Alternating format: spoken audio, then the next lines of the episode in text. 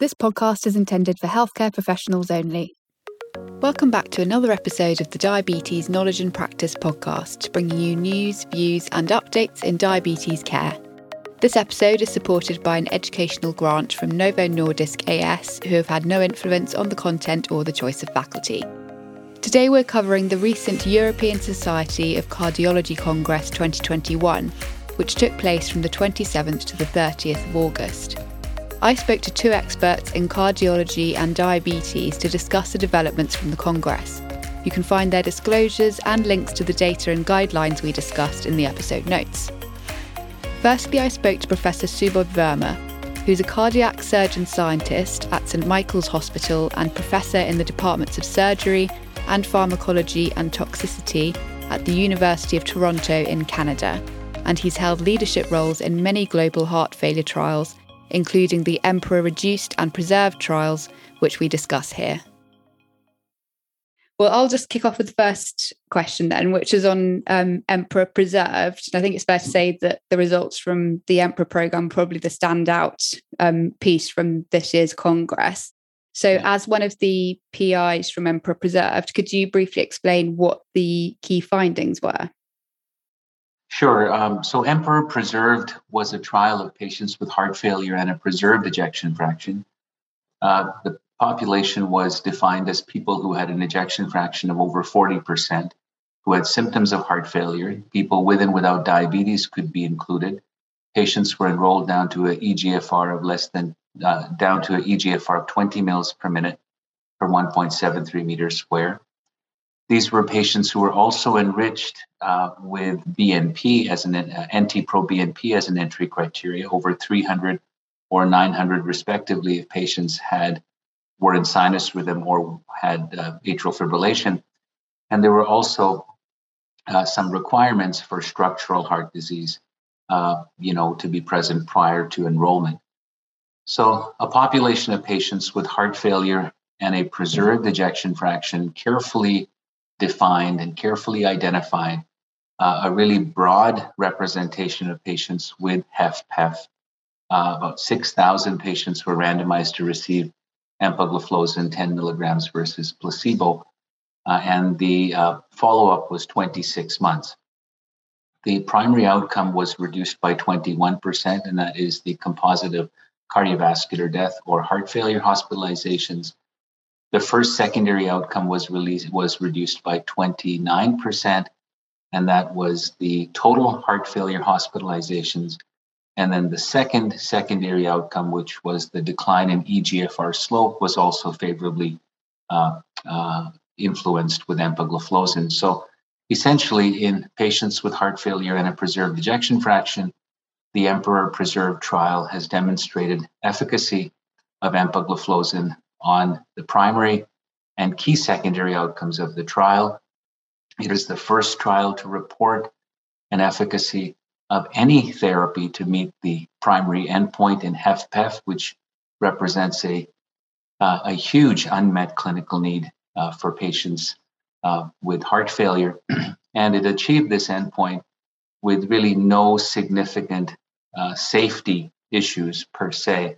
Uh, the only imbalance was really with respect to genital infections and urinary tract infections, which uh, we have come to understand uh, is something that occurs with this class of medications.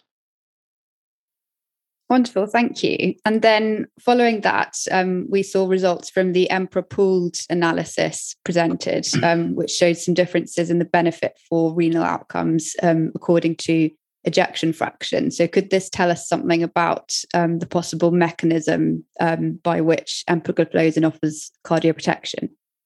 Right. So, the, the pooled analysis was a very interesting, very important analysis for several reasons. One, it's um, an individual patient level pooled analysis of the two trials, Emperor Preserved and Emperor Reduced. So, it's about 10,000 patients and its individual patient level pooled analysis. It had its own statistical analyses plan, which predated any patients being randomized in the trial. So it was developed, um, you know, when the two trials were actually developed uh, early on. This was all pre specified. Um, and the pooled analyses gives us the opportunity to now look at the efficacy of empagliflozin across the spectrum of ejection fraction, but also for the primary outcome of the pooled analyses, which was the renal composite outcome. And then, as you've alluded to, uh, some further and post hoc analyses as to whether ejection fraction modulates the renal efficacy. So, first and foremost, we found in the pooled analyses that empagliflozin was highly consistently beneficial in patients across a broad range of ejection fraction from less than 25 all the way up to 64%. There was no decrement of the efficacy noted. It was about a 30% relative risk reduction for the primary outcome, for the key secondary outcome of total hospitalization, and that was entirely consistent and of a similar magnitude across this very broad ejection fraction. In patients who had an EF above 65% uh, in this uh, analysis, there seemed to be a neutral benefit of empagliflozin in that population, and that requires, you know, further uh, sort of investigation and further thought. But it is important for your viewers to understand that the primary outcome uh, had predefined baseline subgroups of 40 to 50, 50 to 60, and more than 60%. And those three predefined um, ejection fraction subgroups really divided up the population into a thirds. Uh, so for those uh, predefined echo uh, sort of subgroups, there is no statistical heterogeneity per se. Now, moving on to the renal outcomes, which was the primary outcome in the Emperor pooled, um, the renal outcomes in the Emperor program are defined as a 40% sustained decrease in EGFR or a absolute decrease in GFR down to 10 to 15 mils per minute or the need for renal replacement therapy, which is mostly dialysis. Now, using that emperor definition, now different trials have used different definitions, but using that emperor uh, uh, renal composite definition, we did not find any improvement in renal function with empagliflozin in this population, which was in contrast to what we found in the Emperor Reduced trial, which we published last year where using the same composite, we actually found a 49% relative risk reduction with empagliflozin. And when you look at these data, uh, you wonder whether empagliflozin is not effective in HFpEF, or is there something unique about HFpEF with the pathophysiology being different with respect to renal decline, or uh, is uh, there something uh, uh, sort of uh, inaccurate about the clinical composite that we're using to try to elucidate this outcome. So we asked the question as to whether um, this would hold true if we used a more stringent uh, definition and a more widely acceptable accepted definition of renal decline, which is a 50% decline in EGFR. Uh, all of the other things we used in Emperor preserved and renal death. That's what was used in the DAPA HF trial, and that was also used in the meta analyses that was published recently. And when that definition is applied, you actually see that the hazard ratio is 0.52, which is entirely consistent with a renal protective benefit of empagliflozin, something that we have really come to understand through, you know, over 10 randomized trials that SGLT2 inhibitors are highly effective renoprotective agents. And I think what this tells me is that a more stringent definition of clinical outcomes is required to uncover uh, benefits of renoprotective therapies, particularly therapies that may be associated with a decline in EGFR upfront, like is the case with SGLT2 inhibitors. So when you do that type of analyses, the drop in EGFR that we found in Emperor Preserve that favored empagliflozin now uh, parallels what we see with the clinical outcome measure. Now, as you mentioned, there was some post hoc analyses to ask the question whether the uh, this clinical endpoint also helped differentiate the renal protective efficacy of SGLT2 inhibitors across different ejection fractions. And what was found in this post hoc analysis was that as ejection fraction increased, the renal benefit also seemed to decrease. Um, and therefore, there was sort of concordance between a decrement in benefit in patients above 60% from a heart failure perspective as well as from a renal perspective. Does that inform us about potential mechanisms? I really don't think so because uh, this is a very heterogeneous population and HFpEF is a very heterogeneous population. And we still don't really know what the mechanistic underpinnings are. There have been so many hypotheses that have been put on the table, and it's likely multifactorial. And therefore, this sub-analysis slash post hoc um, that was not predefined, I don't think in any way either sort of excludes a certain mechanism, and neither does it, in my mind, negate the importance of the renal cardiac axis in the overall pathophysiology of heart failure with either a reduced or preserved ejection fraction. So uh, I don't think it tells us much mechanistically, but it certainly uh, may tell us that at patient may suggest as a hypothesis that patients who have uh, preserved ejection fractions may uh, respond uh, similarly with respect to their heart failure and renal benefits. And uh, we'll have to look into that in greater detail. Great. So I guess it may have um, opened up more questions, or as many questions as it has answered, maybe. But are there any um, implications of these data specifically to consider when um, managing people with type 2 diabetes? Right. So, uh, patients with type 2 diabetes comprised about 50% of the population and uh, there was no heterogeneity in the efficacy in people with and without diabetes. So essentially, it was superimposable uh, point estimates, suggesting that people with diabetes and people without diabetes derive the same benefits of empagliflozin in the context of HFpEF and also in the context of HFrEF, as we've shown last year. And similar data have been seen with the DAPA HF trial that Professor McMurray led uh, with dapagliflozin similar benefits in people with and without diabetes. So, what are the implications for people with diabetes? That if a patient with diabetes has heart failure, whether it is with a reduced or preserved ejection fraction, they should be treated with this agent for uh, improvements in outcome. Great, thank you. So this is switching gears a little bit into another presentation that you gave, um, which is a post hoc analysis of Sustain 6 and Pioneer 6 on uh, neutrophil to lymphocyte ratios. Could you briefly explain what the potential clinical implications might be for that in the future? Yeah, sure. Um, so, uh, you know, just switching gears completely, uh, inflammation is very important in the pathophysiology of cardiovascular disease in general. Uh, and when it comes to atherosclerotic cardiovascular disease, inflammation has been suggested to play a primordial role in the uh, pathophysiology of atherosclerosis. It influences the natural history and the complications of atherosclerosis. So there's a lot of interest in not only understanding the pathophysiology of inflammation, but also understanding whether inflammation is a potential target for pharmacotherapy. So there have been many biomarkers that people have tried to use to evaluate whether uh, inflammation correlates to outcomes and whether that can be a target for therapy. Some have been, uh, you know, measures such as high sensitivity CRP, and others have been measures like VCAM and ICAM or IL6, which are a bit more uh, complicated to measure. Some are sensitive, some are specific.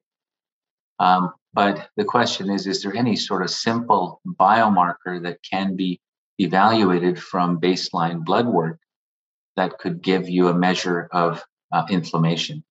And NLR, which stands for the neutrophil to lymphocyte ratio, uh, has actually emerged as a surrogate of uh, systemic inflammation. And in some uh, very elegant work that has been led by Dr. Paul Ridker and others, uh, it has been shown that in patients with established cardiovascular disease, NLR helps identify people at higher risk of cardiovascular events, suggesting that this biomarker that can be uh, you know, calculated by simple blood work. There's no other uh, blood draw required. There's no other fancy blood test needed. Could be a measure of inflammation. Now, with that background, we know that in people with diabetes, inflammation plays a very important role in the pathophysiology of cardiovascular complications. But whether NLR uh, identifies people at higher risk has not yet been evaluated. So, in the SUSTAIN 6 and the PIONEER 6 trials, which are two large trials of semaglutide, SUSTAIN 6 and PIONEER 6 both enrolled people with diabetes with either established cardiovascular disease or multiple CV risk factors. We pooled these two trials, and in this pooled data set, we evaluated the relationship between baseline NLR and cardiovascular outcomes. And what we found is that when we looked at NLR by tertiles, increasing tertiles were associated with an increasing risk of cardiovascular events, the primary outcome MACE, including CV death and all cause mortality. And that held true even after adjustment for age and sex and other uh, baseline demographic risk factors.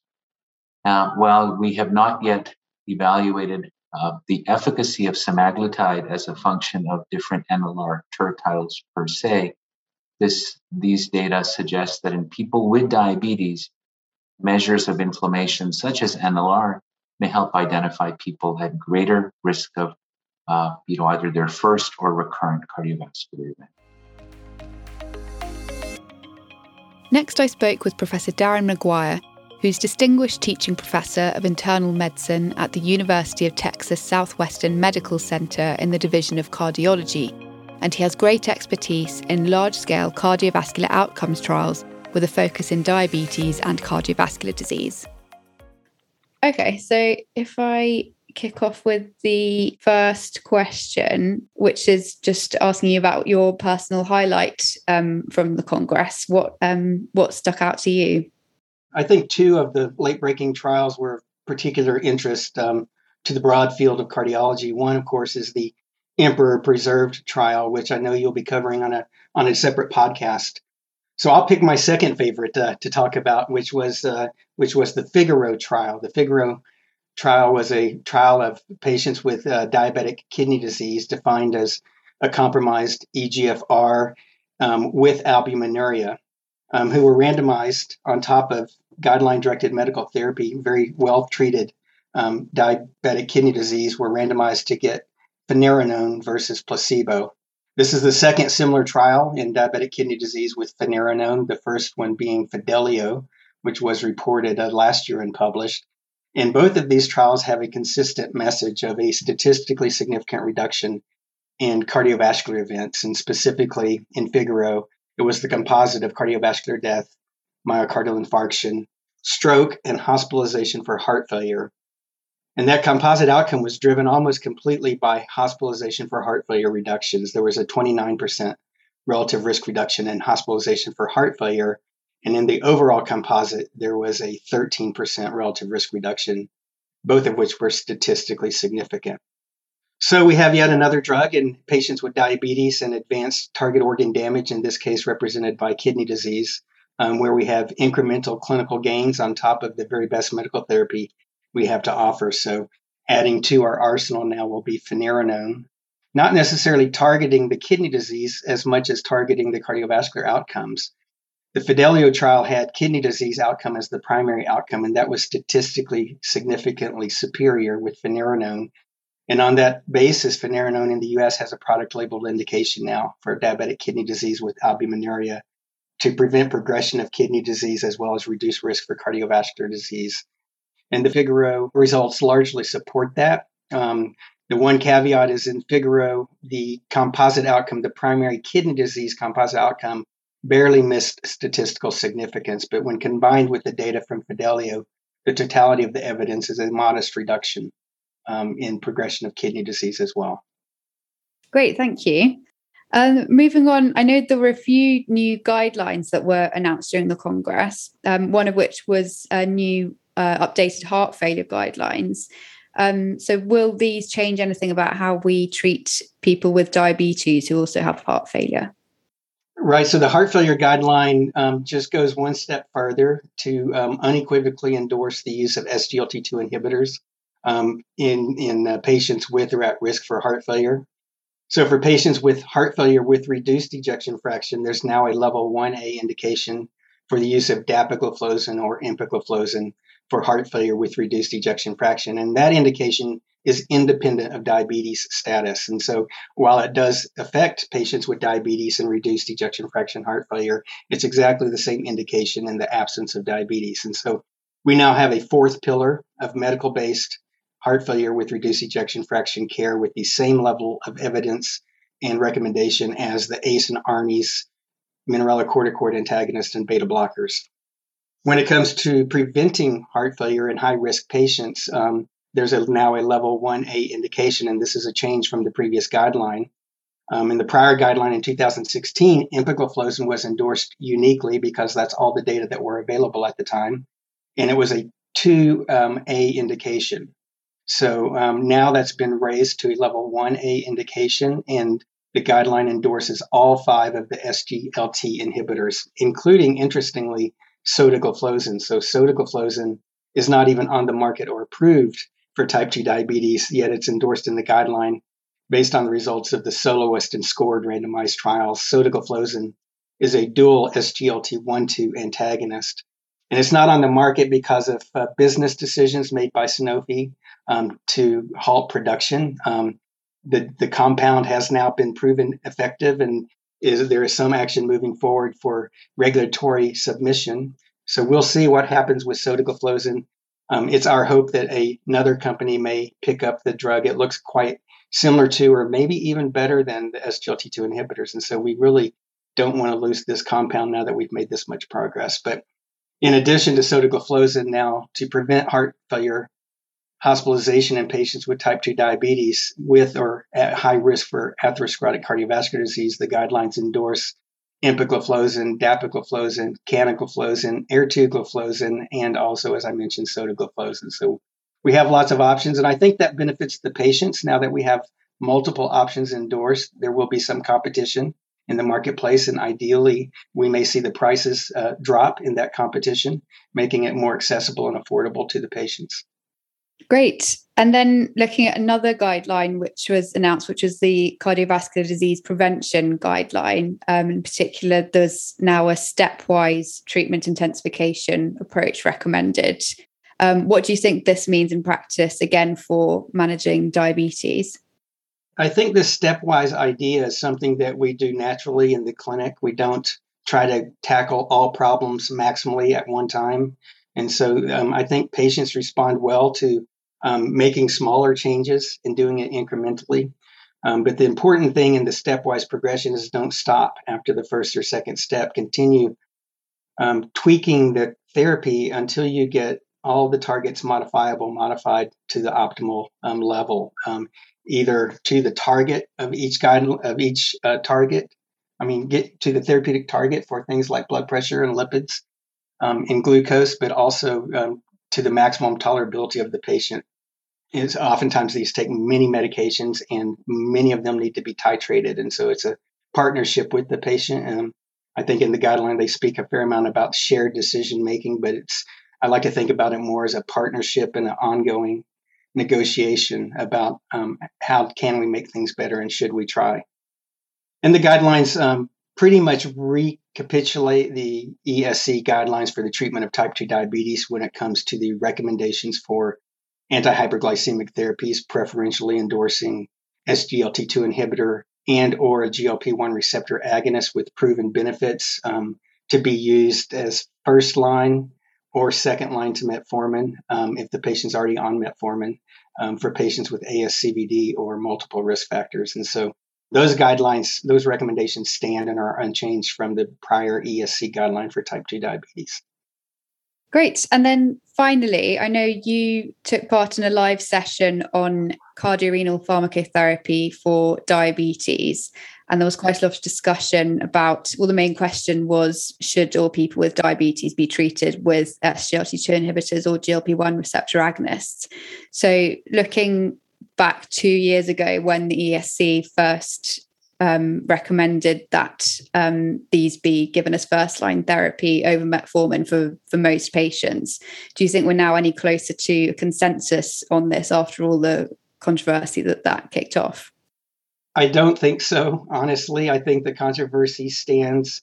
I think it's a little bit of a straw person. Um, it's controversy where there doesn't need to be controversy. Um, I understand the endocrinologist perspective. Metformin is a well loved drug. It's widely available. It's cheap. Um, very few side effects. But the reality, it doesn't have the evidence basis that the SGLT2 inhibitors and the GLP-1 receptor agonists have in the high-risk patient populations now with clinical outcomes evidence. And the problem we get into, at least in the United States, is when there's guidelines recommending metformin first, then we get third-party payers denying prescriptions for the SGLT2 inhibitors or the GLP-1 receptor agonist if the patient isn't already on met, on metformin. And so um, we have financial obstacles because of that discord in the guidelines, and I don't think that does the patients justice. And so I think we shouldn't care whether metformin's first or not. It's a very good drug. If patients are on metformin, we can add to it.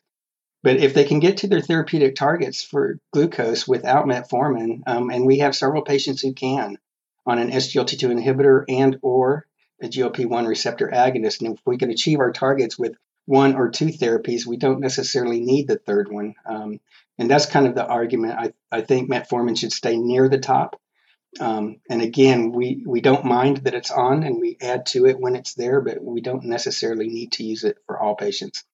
And then the overarching question of the of the session was should all patients be treated with one or both of these novel therapeutic classes? and the reality is not everybody should be. Of course, type 1 diabetes isn't part of this discussion, so the entire session was about type 2 diabetes. And then there are patients with very early onset or very low comorbidities who have type 2 diabetes, especially at least in the states where we now have adolescents with type 2 diabetes they can probably get by without the um, without the SGLT2 inhibitors or the GLP-1 receptor agonist in that primary prevention, very low risk uh, condition. And that comes down to a cost consideration. These are very expensive medications, and anticipating a lifetime of the therapies, uh, or especially uh, uh, or until they become generic, it, it is an expensive proposition for a lot of patients. And so we can often get by with some cheaper um, therapies that as long as we can avoid hypoglycemia. And we want to, of course, avoid weight gain as well. This brings us to the end of the episode. For further reading, you can find links to the discussed abstracts and publications in the episode notes. If you enjoyed the episode, please leave us a review or rating to help other people find the podcast or recommend us to your colleagues. Join us again for the next episode when we'll be joined by Professor William Alazawi to discuss non alcoholic fatty liver disease in high risk populations.